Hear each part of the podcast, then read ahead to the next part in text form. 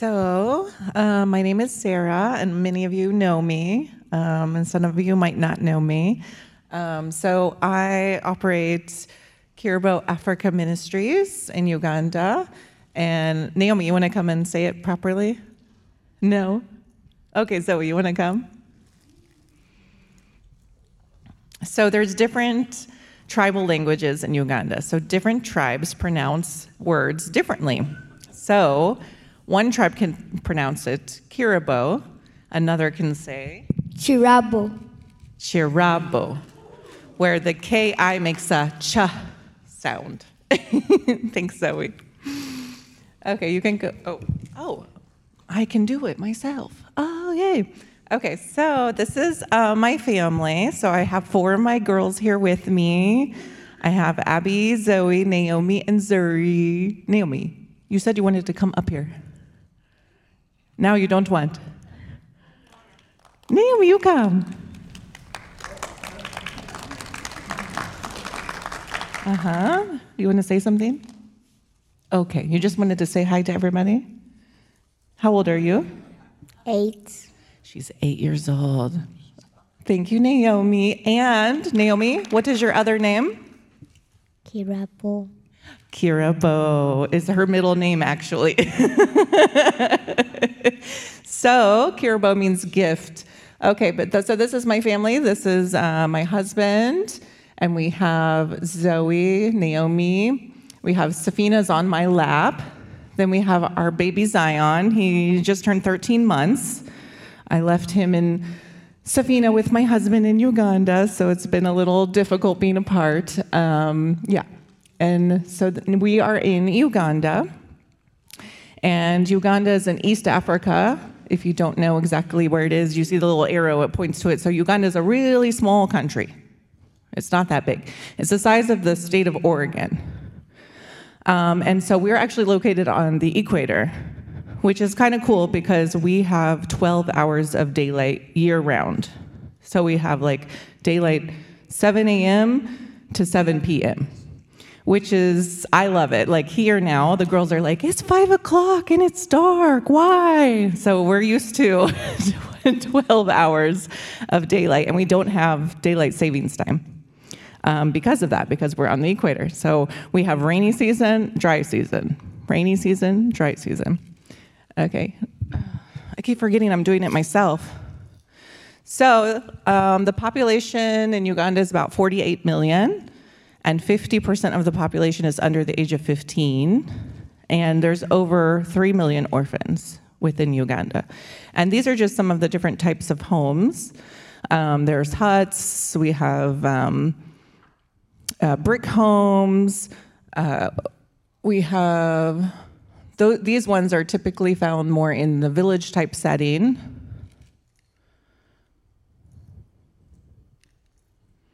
Then we have, if you see the upper left, that is more of like a slum type setting in the city. But then down, you can see it's a nice home with bricks, so we do have nicer homes.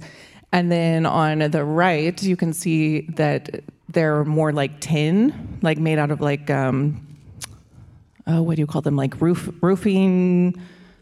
Yes, yes, like the metal, the roofing tin metal. Um, and so they can actually get really, really hot inside of them. Um, and most families do not have access to water or electricity. So I was uh, talking to the kids last week. So some of my slides were actually more for the kids, but I thought it was cool information. So I was talking to them about chores and what kind of chores typically a Ugandan child would do versus the chores that they do. And um, so I was telling them about how a lot of families don't have running water, which means it's a long process just to do laundry or to drink water. Um, so, uh, you know, a kid will have to go and fetch the water. They have to maybe travel miles to go and fetch the water. Then they'll have to come back. Then they'll have to get all their clothes in a basin with soap. Then they'll have to hand wash with their hands. And then they'll have to line dry or put the clothes out in the yard so that they'll dry. And so the kids found it really interesting because the water is also not clean, so it's not drinkable. You can't drink the water just straight. So you have to usually boil your water. And so, can you imagine going and fetch your water? Say you're really thirsty, and then you have to go and fetch your water. Then you have to come back with the water. Then you have to boil the water. And then you have to wait for it to cool down because you know you don't have refrigeration or ice or anything like that to make it cool down. So then finally after it cools down, then you can drink it. So this is um, we have different churches in Uganda, and we have big, huge, massive churches that have tents um, and buildings, and then we have churches like this, which are made out of like wood slats. And then in the village, a lot of times they might not have a church, and so they will meet under a tree. And actually, I don't know if some of you have met um, Trudy Marshall. I'm going to point you out. Trudy Marshall is over here. And she does Libraries of Love, if you've heard of them and she um, works in Kenya and Uganda, and she actually builds churches, which is really, really cool. So, um, but so a lot of people who don't have churches, that's well, where they'll meet, is they'll just meet wherever they can because they want to worship God, which is really cool. So my family is actually lives in the city. So Trudy lives more in the village. in the middle of nowhere. I don't know how you do that, girl. Like, I don't know how you do that. She literally lives like in the middle of nowhere. Um, but so we live in the city of Kampala, which is the capital city of Uganda. And it is a massive city and it has a huge population. And you can see on the left, that's city life. Like, there's tons of people, there's pedestrians, there's tall buildings, so it's more of like slum areas um, within the city. And then on the right, you can see the village. It's gorgeous, it's beautiful, there's land, people's homes are spread out because they have, you know, family land, um, and it's very rural and they do farming. So in Uganda, this is our typical traffic. So uh, the girls have loved um, America because the roads are so nice and smooth and there's no potholes and we're used to like off-roading it most of the time. and I have like a mom van, so it's not really good for off-roading, but it works. so, um, but yeah, this is typically what the traffic is like. So in Uganda, we call it the jam. So we don't call it traffic, we just say the jam. And everyone knows, okay, I'm stuck in the jam. Well, if you're stuck in the jam, that means it, it might be three hours before you get somewhere.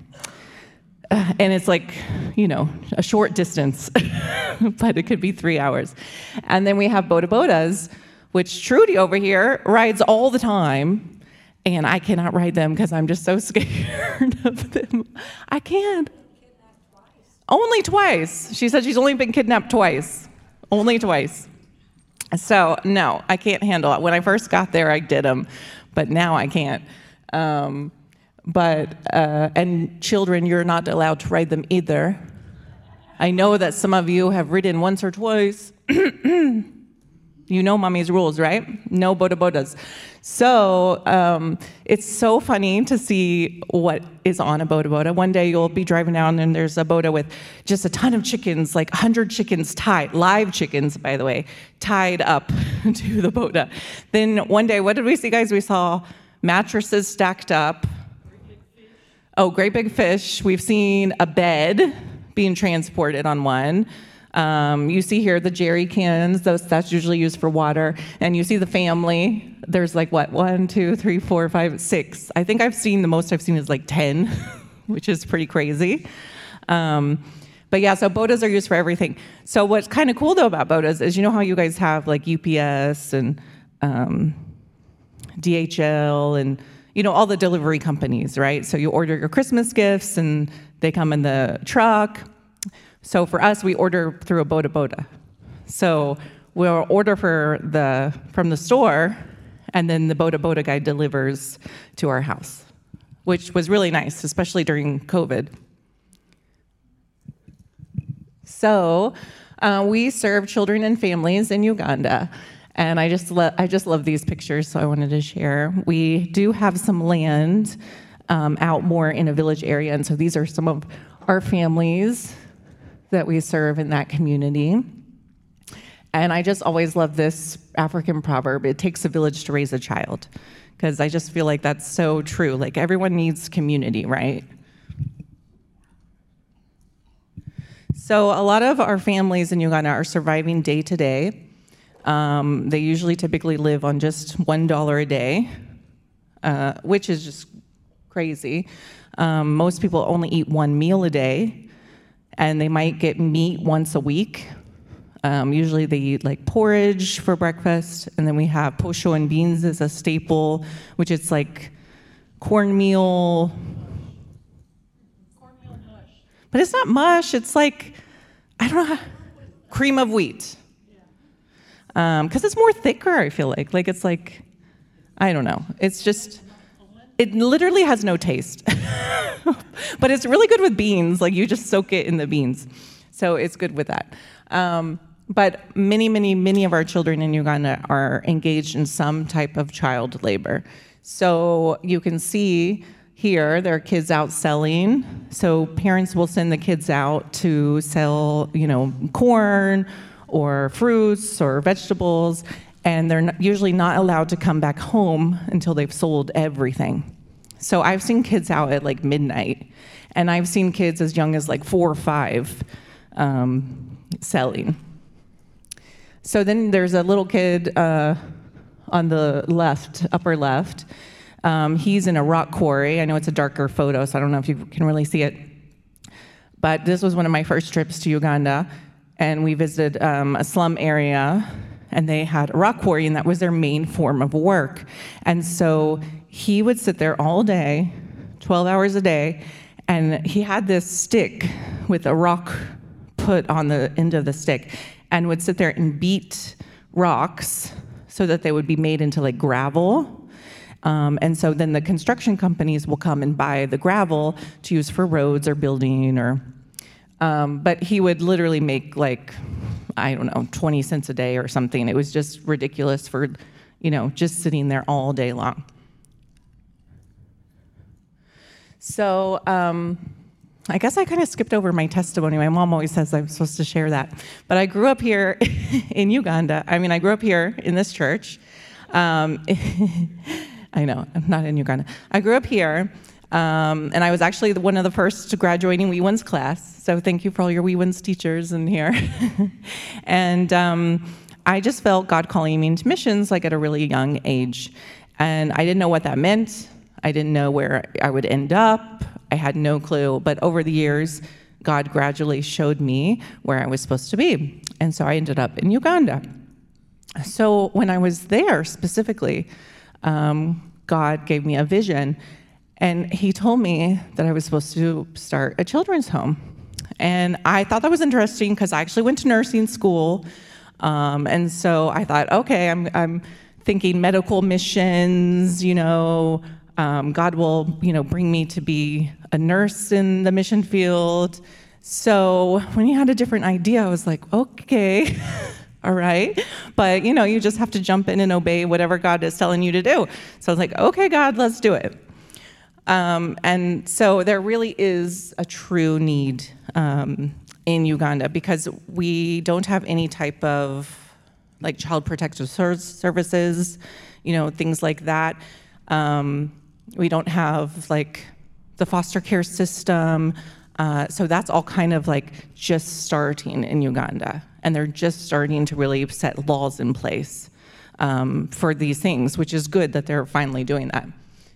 So these are some pictures of the children's home, one of our um, aunties, our baby's room, some of the boys playing. So, like I said, we don't really have child protective services but we do work very closely with our police. So our police, they have what they call child family protection units. Um, and so, the, but the problem is they're underfunded, um, they're not staffed well, and they get paid very, very little to do their job. So they frequently call us because they're like, okay, they'll call us for simple things, even like, we need paper, just so that they can print um, documents that they need to be printed, or they need transportation to go to take a child or a family from the police station to somewhere else. Um, so we support them and they also support us. So it's a great relationship that we have. So our children that we get are typically from our police. Um, we work along with our police. We have what we call a probation officer, which I know to you guys sounds like maybe like a parole officer, but a probation officer is basically like CPS, like a social worker for CPS. But you have one for I don't know, thousands and thousands and thousands of people. Like say say you had like one for all of Pflugerville. Actually, it would be more than that. But imagine you had just one person that you could go to with family issues that is a government official that you can go to. Um, so we work very closely with our probation officer and our police. So they all work hand in hand with each other. So when a case is referred to probation or when a case is referred to police, they call, call each other and then they figure out what is the next step. So we are a lot of times that next step. So we get referred to us um, many, many, many different cases, and all of our children's cases are actually extremely unique.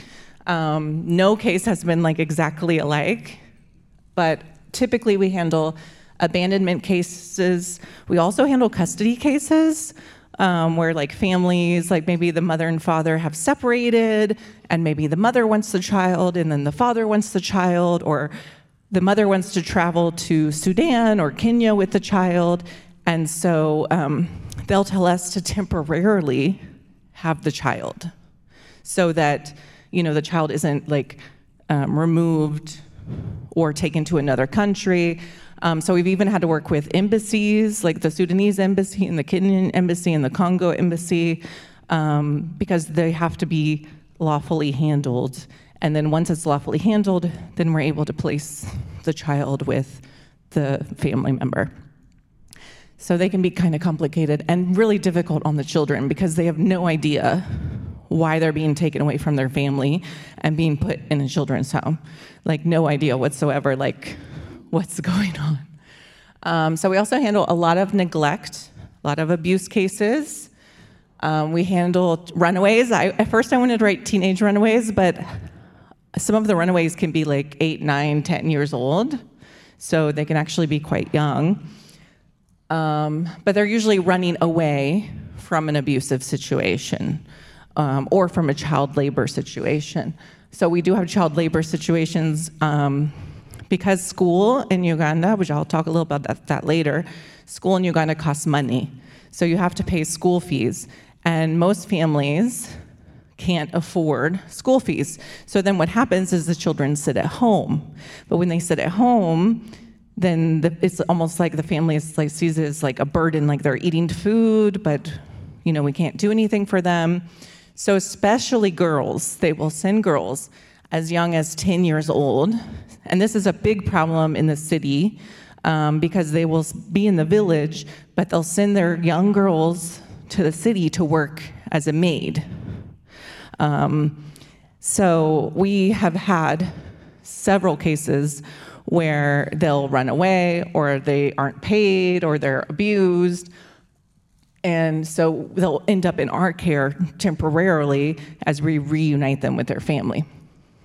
So we also handle teenage pregnancies, and we work with a lot of families. Like this family on the right is one of the families in our community, and it's a single mom, and she's raising her kids, and they're happy. I mean, I hope you can see that in the picture. Like she loves her children, but she has to work. She doesn't have enough money to pay school fees, so we come alongside them. We have a daycare program. So some of our young children that aren't able to be in school but should be in school, they come to our daycare program, and then we try to be able to get school fees um, so that we can put them in school, so that we can prevent these other issues that happen. We can come alongside. I feel like when I first came to Uganda, it was more like being the the end, right? Like you're handling, like you're being a band aid almost, like you're handling after all the trauma, after the abuse, after everything, then this emergency situation happens, and then we come in. And so we are wanting to try to be more proactive with our families that are already there and just they need that extra support. They need that community. They need to hear about the love of Jesus. They need to have some hope, you know, given to them. Um, so this is uh, baby James Tendo. Tendo means praise. He was actually abandoned, and he was abandoned um, at a construction site. And so we've had children abandoned at construction sites, in pit latrines. Those are the worst ones. Um, on the side of the road. Um, but sometimes you can really tell that the mother truly loved their child and just couldn't, didn't have any other opportunity for their child. And so that's was their last resort was to abandon the child hoping that the child would be taken into a children's home and be taken care of.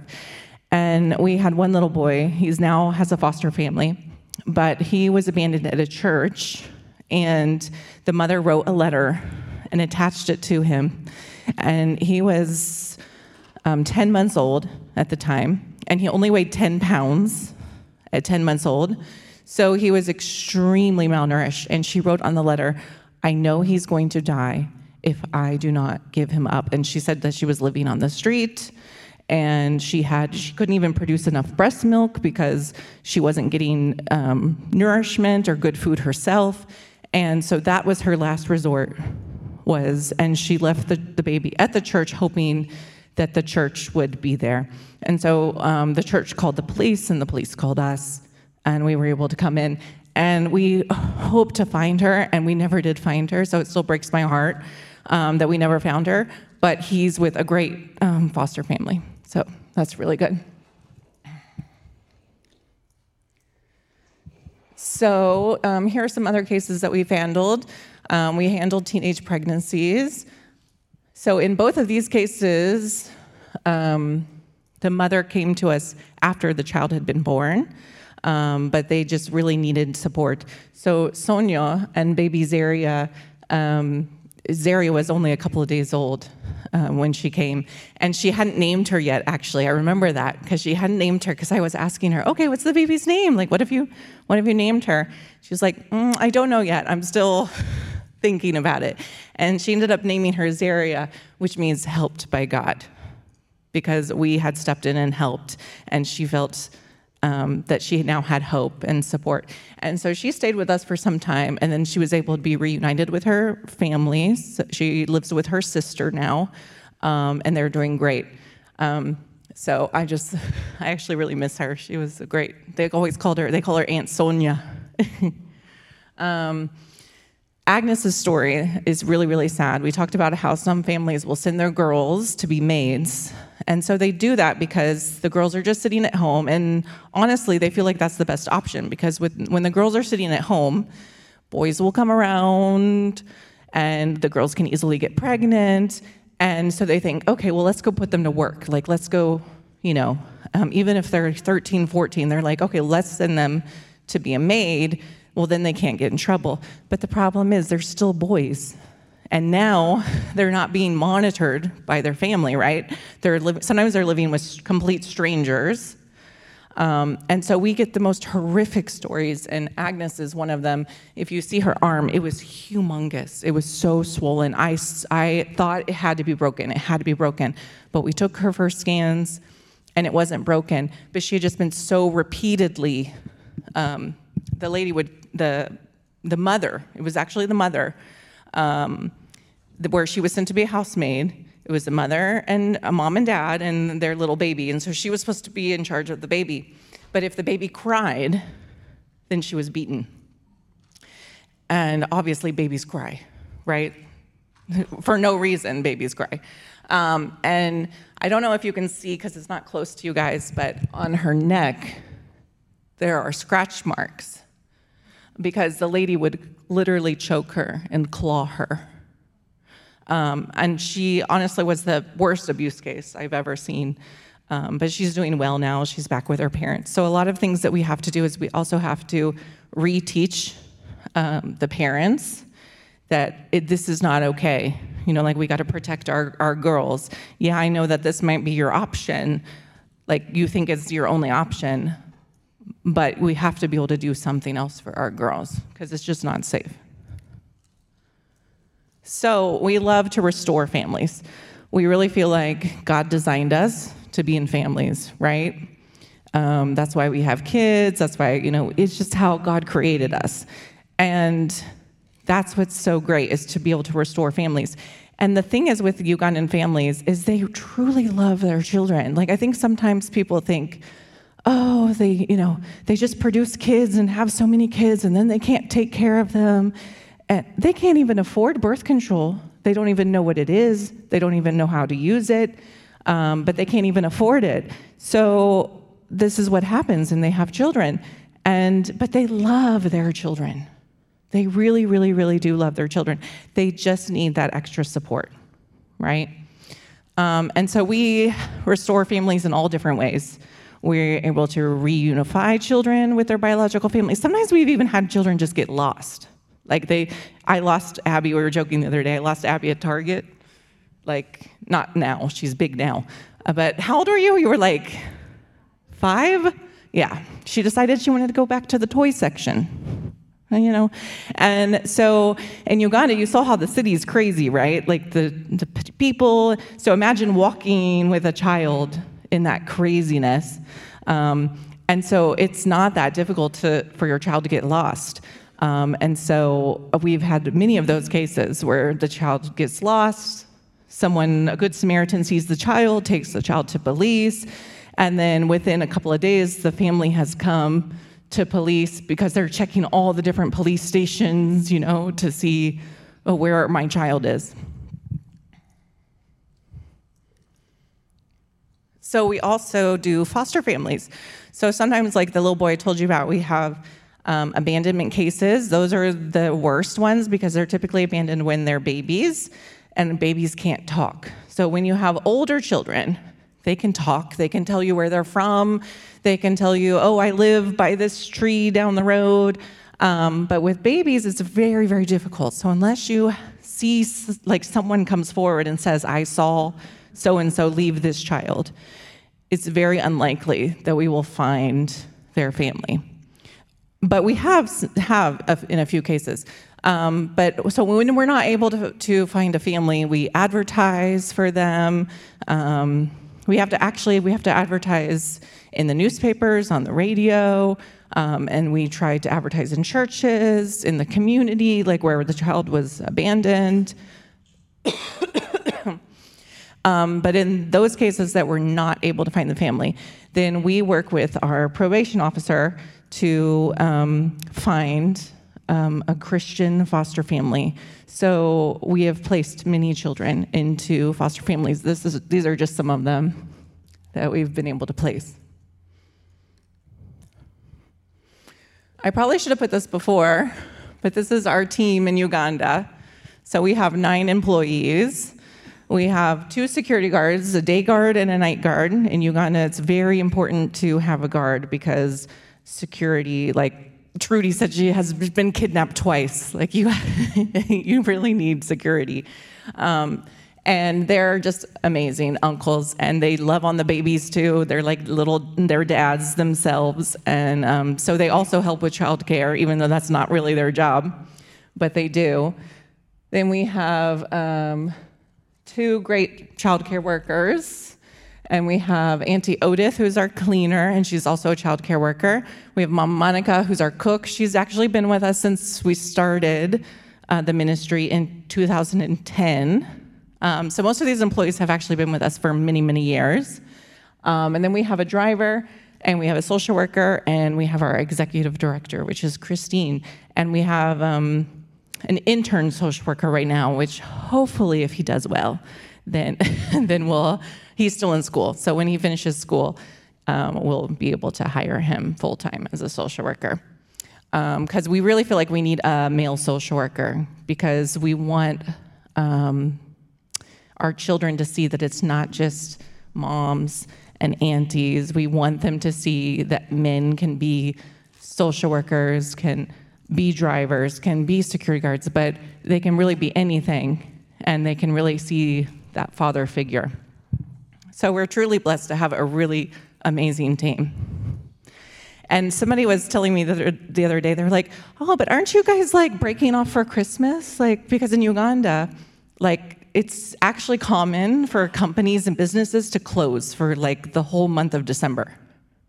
And people just all go to the village. Like, everybody goes to the village to celebrate Christmas with their families. And so Kampala becomes empty. And so it's like, you know, here people are working literally up until Christmas. Um, and so I'm like, no, we can't close ever because we always have children. Like we're a children's home, we always have children. They're like, does that mean you don't get any like public holidays? I'm like, nope. so our employees work extremely hard. Um, and so these are just some pictures of the children's home. And some of our employees, the, the kids were giving them a test, a school test, like one of their school tests from high school, and they wanted to see if the aunties and uncles could pass the test. Well, they did not pass the test. so the kids were very excited. so before I talked about laundry, this is laundry day at the children's home. Thankfully, we do have running water, although we went two years without it, which was not fun. Um, but now we have running water again, which is amazing. But this is, you can see we have clotheslines and they're all full, and then we still have the whole yard is full. So we typically have anywhere from 20 to 25 children at a time. Um, in the children home. But since we are transitional home and we're temporary emergency care, it's continuously changing. So we might have some children for a year or two or three years, and then we might have one for a day. Um, it just really depends on their case. Um, so education in Uganda, this is kind of like a typical school, what a school looks like. Um, where you have the classrooms, and only half of children complete elementary school. Because, like I said, we have to pay um, school fees to be able to go to school. And because of school fees, it's almost like think of how we have private school here, right, that you pay for. But think of like the poorest, poorest school in the slum, and you're paying a little bit of money. And then high end schools that you pay a lot of money. So we have all those schools in that range, from the bottom to the top. So it really depends on how much money you have, whether your children will even get an education or if they'll receive a good education. Um, and this is our back to school shopping. So most children are actually in boarding school, which I found crazy. Trudy, did you find it crazy when you first went? I just found it crazy because I'm like, I cannot imagine sending my little babies to boarding school where I don't see them for like three months. Um, but in Uganda, transportation costs are so high. Like our fuel costs are so high. Um, and then it's not safe. Like imagine like your teenage girl walking two miles to school and then two miles home. Well, here it might be a little safer, I don't know. But in Uganda, it's not safe at all. Um, and so they have boarding schools. So your children will go to school for three months and they'll have a break for like a month, and they'll go for three months, and then they'll have a break, and then they'll go for three months. So our back to school shopping is really weird because it's not like our typical shopping. So you can see there's bags of sugar, um, there's juice, there's paper, there's toilet paper, there's soap, there's toothpaste, um, there's Vaseline, there's shoe polish because they have to wear uniforms um, and have black shoes that they have to polish. Um, yeah, so you basically, and you have to provide a mattress and mosquito nets and bedding um, and all of that. Uh, so I just wanted to include some fun stuff to let you know what life is like in Uganda. So here's one of our employees in the pink dress doing our grocery shopping. So this is our local market that we do um, all of our produce shopping, a lot of our meat. You can see the pork is just hanging. That's typically how uh, meat is sold. And our favorite treat is fried grasshoppers. And you guys, they're missing them right now because right now is grasshopper season. So we only have grasshopper season twice a year, and December is like the best one. And so now I always like associate Christmas with fried grasshoppers. Trudy, do you like fried grasshoppers? it took me like four tries to really like like them. I think I just had to get over that, you know, they're fried grasshoppers. But they taste good. They're like it's like popcorn or like french fries, like salty, crunchy. Not french fries, like like like we call them crisps. What are crisps? Chips, potato chips. I have been gone too long. we call them crisps in, in Uganda. Uh, Uganda is so funny. My mom calls it Brugandish because it's like British, English, Luganda is the language where we are in Central. And it's just, and then the spellings are different. So my children are actually doing Cambridge um, school. Um, and so it's very with all the British spellings. And so we have the boot, the boot of the car, and we have a jumper. I don't even know. There's all, it's just weird. Um, so these are some of the meals at the children's home. Um, we cook on these charcoal stoves. We call them sigiris. And we just have these big pots, which you can see lots and lots of food. so these are the some of the kids lining up uh, for lunch. And there's like a huge bowl of rice. Those teenagers, they can eat a lot.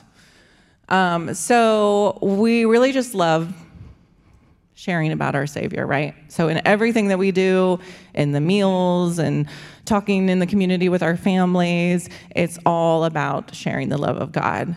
Um, which is Ugandans are like so open. Um, even Muslim families, they're just very open to the gospel. It's not, I, I honestly tell people it's an easier mission field, I feel like, than like here in the US because people are just, they don't feel threatened, they don't feel defensive. It's just like you're having a conversation and yeah, I don't know, they're just very um, open to hearing anything. It doesn't mean you might, you'll change their mind in a day, but they're open, open to just hearing and talking and receiving, which is pretty amazing.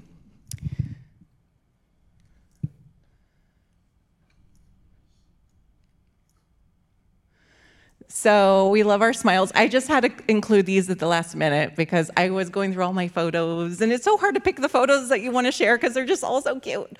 Um, but I just love these. And the bottom one on uh, the bottom right, this he was actually at the police station, and so this was when he was going back to his family, and you can just see he was just so happy um, to be reunited with his family. So, um, you guys can get involved. A lot of you guys are already involved, actually. A lot of you are already supporting, and we are so, so thankful for that. Um, I truly have an amazing church family, and I've been blessed to be able to grow up here and then be able to come back and bring my kids here, um, which is pretty awesome. So, there are different ways you can help. You can also sign up for our newsletter if you don't get it already. Um, I do send like a monthly update on kind of what we're doing and what's going on. And one of the things we, you know, our biggest need is honestly just prayer. Um, it can be, you know, we have like our ups and downs in ministry. I think just in life, um, you know, the devil is a, is there, you know, and we definitely have to fight that spiritual warfare all the time. So, and our staff are just amazing. Um, so, if you can pray for them, I don't know how they don't get burnt out, like, because they are there. We have many of our staff actually live there, so they get one day off a week. And a lot of times their day off is still at the children's home. And I'm always like telling them, can you, like, you know, get out or at least go to your bedroom? Like, you know, you need some like time. And they're just like, no, no, we're so good. We love it. And they just truly have a passion for what they do and for the Lord. And it's just so amazing to see because there are times when I get so down and discouraged, and they'll be the ones coming to me, Mama Sara, they call me Mama Sara. Mama Sara, it's gonna be okay. Don't get discouraged. And they'll pray with me and they'll uplift me. And they get paid very little. Very, very, very, very little. And there are jobs out there where they could get paid more, but they choose not to go and seek those other jobs because they're just truly have that heart. And I'm just so thankful for that. Um, and if you can pray with us f- for more foster families, we're always needing foster families. We always have children in the home. We have, I believe three right now, but actually, oh, three, actually, but they're going to be placed this Christmas. Um, but we have another, another two. So we have some that are going to be placed soon, but we always have like a waiting list of children, and we just don't have enough families because the process in Uganda is actually not that difficult. Um, but families are just scared in general of like police and government and um, the system and how it works and anything legal, you know, having to go uh, in front of a judge in court, you know, that just kind of scares them because they don't understand the process. Um, and so we're trying to educate families because there are actually so many families that want to foster, which is pretty amazing. And please pray that God will meet all of our financial needs. So I'd like to tell you guys that our door is always open. So if anyone wants to come and visit us, please, please, please come and visit us. Um, these are some of our previous short-term missionaries. I know most of you know Susie Richter. She's come before, which was pretty awesome. And there's right now we have a big opportunity to give. So this is the children's home. Um, actually, this isn't. This is kind of a little older picture because it's been painted gray now, but it looks still looks the same. Um, so we rent the children's home that we're in, and our landlord is actually. It's funny. It's a petrol station that owns the house um, because they bought the land um, next door, and then these owners were like, "We don't want to be here next to the petrol station." I don't know. So um, so our landlords are trying to sell the house because it's a petrol station. So they're like, you know, why do we, why are we dealing with this house? Um, and we've been there about six, seven years now. And it's a, the perfect house for us because it has big rooms, it has a big yard, um, and we really, it has a perfect location for us because the police station we work with is only about 10 minutes away. Our probation officer that we work with is about 15 minutes away. Um, so it really uh, works well for us. But they're wanting 400,000 US dollars, which is a huge amount of money. Um, and so we're just praying for, for God's provision in that. And I just want to say thank you again for your support. This was one of the photos I just also had to include because I just think it's so cute.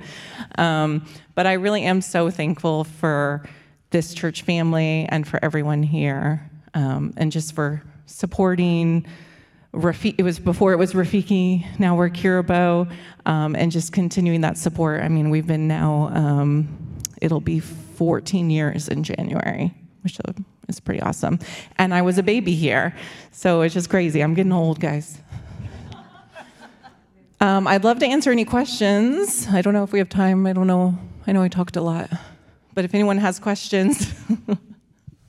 so, monthly support Mm-hmm. Is there a specific amount? Um, we suggest $35 a month just because it's um, like a doable amount for most families. But we have people who do $5 a month, we have people that do $100 a month. So it's really whatever you feel called to do or want to do. Um, and we do have we have children that you can sponsor. Um, we used to have individual children that people sponsor, and some people do still sponsor those children because we what we do is when we reunite them with their families, we continue to support the family with education. Um, because a lot of times the families can't afford for the child to be able to go to school. Um, and so we come alongside them with that. Um, and that allows us to also stay in their lives forever. So we're like a little family, which is pretty cool.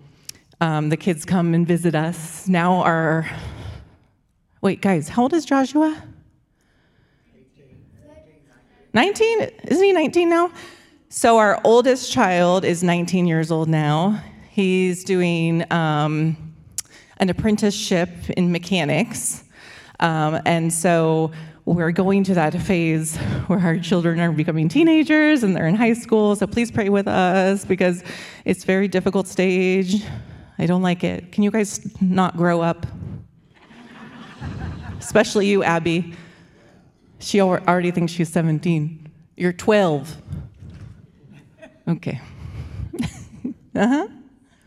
Do you have enough food, not every day really, to feed all the children that you have there?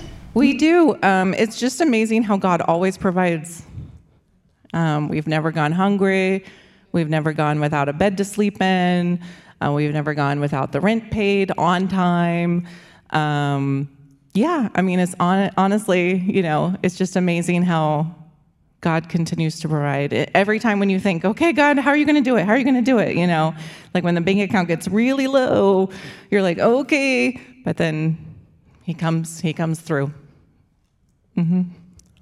Are you on some kind of timetable for trying to buy this property before they get sold out from under you? Um, I mean, yeah, basically we need the money like right right now. but also they have been trying to sell it um, for at least a year, and they because we didn't know we didn't know that they were trying to sell it because nobody's ever come to like see it or anything, you know. So we didn't know. Um, but uh, come to find out they were trying to sell it but nobody's been interested in it and i think it's because we are mostly on the main a main road which is perfect for us but not so perfect for maybe a family um, because it's like a loud busy road so maybe god also designed that right Any other questions? Sara, what's a typical trajectory for um, these kids completing high school? What's, what's next for them after that? So it's kind of difficult because there are not, um, I want to say, I don't know, the unemployment rate is just insane. So actually, a lot of people are self employed. Um, and so they have these little shops, you know, where they're little businesses, or they make things like, you know, some of our crafts that we have. Um, and so if you have a really, really, really bright a really, really intelligent um, child, then university is a good option for them because they can do something like in the medical field where for sure they will be able to get a job. Um, social work is also good. Um, so there are certain jobs in Uganda. Like we, you can't go and be like a astrophysicist because then there's no job, right? So you have to be practical. So that's one of the things we're working with our teenagers because they have these huge dreams, right, of what they want to be when they grow up, and then you're like, I don't want to like limit you, but we have to be realistic and practical. Um, and honestly, the best w- route is vocational um, route because, especially like during COVID, like it was the mechanics, it was the plumbers, it was the electricians, it was you know all of those. They were the hairdressers. Like their hairdresser comes to our house to do their hair. Um, and she can make good money doing that, you know. Um, and so those are really tailors, you know, those are the jobs that are really there. So we're encouraging our kids. So that's why our oldest now, he's in apprenticeship doing mechanics. Welding is also a really good one in Uganda. So that's what we're encouraging our kids is to be able to go that route so that they'll have practical skills when they finish school. Is apprenticeship a formal program or just, hey, I know somebody that you can apprentice with? Uh, yeah, pretty much. I mean, there are, I think, a couple formal programs, but they do have formal vocational school, but it's um, it can be more books oriented than hands on. Um, and so it just depends on the child, like how, if they're good with books and that kind of thing, then that's a good route for them to go. Our boy Joshua, he was not not good with the books part. So for him, it's better the hands on, yeah.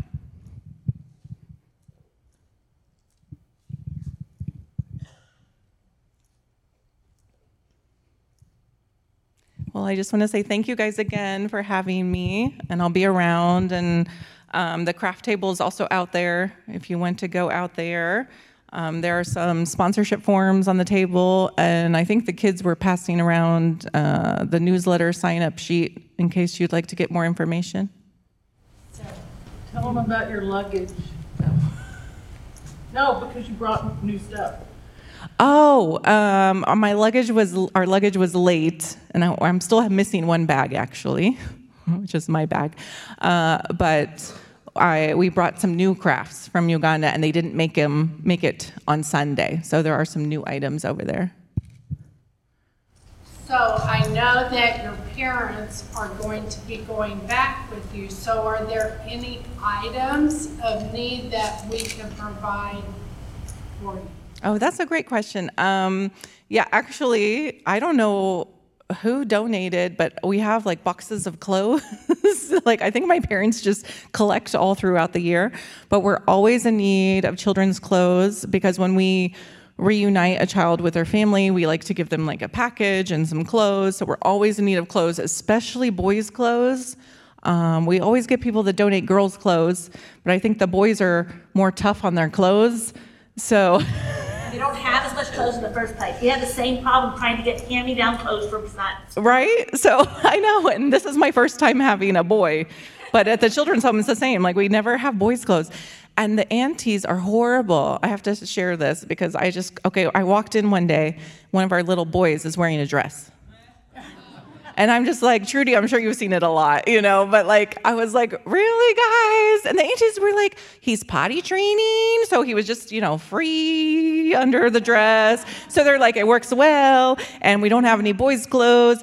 And I'm like, but really? and in Uganda, it's just typical to, you know, put them, because you have what you have, right? Like whatever you have and whatever. You, so, but I was like, guys, come on. But I mean, I mean, he was only he's only like two and a half, so he's not going to know the difference. but yes, um, towels, clothes, toys, they can be used. We'll take anything. It's always um, a blessing and great. Yeah. Thank you, guys.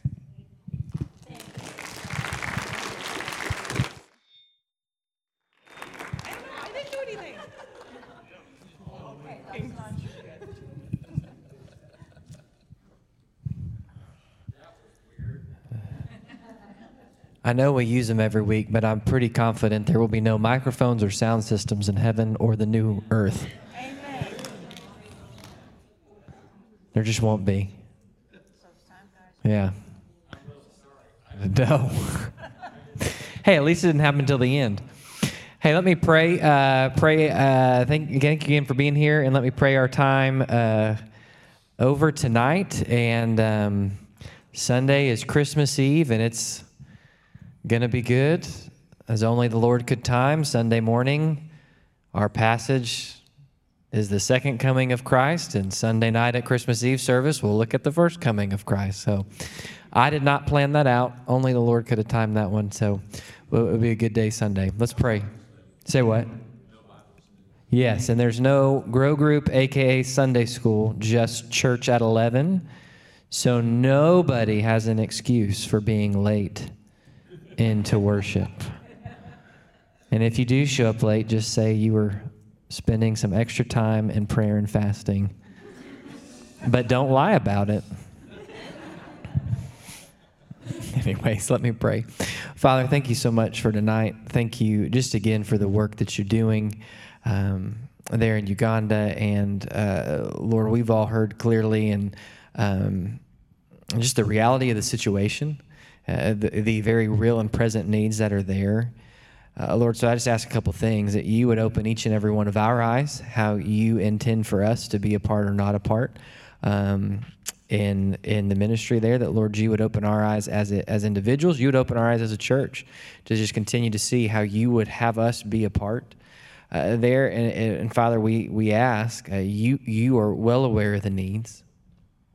And I know Sara and so many are already praying. Lord, we do just simply ask that you would make, if that house is your provision, that you would just continue to, to um, make it impossible for the sellers to sell it, and that you would provide the $400,000, however, whatever means you would do that through. Uh, to allow Sara and, and her family and, and all of the children to be able to stay uh, there at that house. Um, Father, we praise you for how you have provided, and we just continue to lay them in your hands. And um, I praise you, Lord, that you. Um, it is not an understatement or just a um, a pithy statement, Lord. Your eyes and your heart are for the whole world. And we praise you that just as we've gathered here to meet with you tonight, you are also there. So, Lord, may your kingdom come and may your will be done here and through First Baptist. May your kingdom come and your will be done there in and through Kirabo. Jesus, we look to you, and it's in your name I pray. Amen.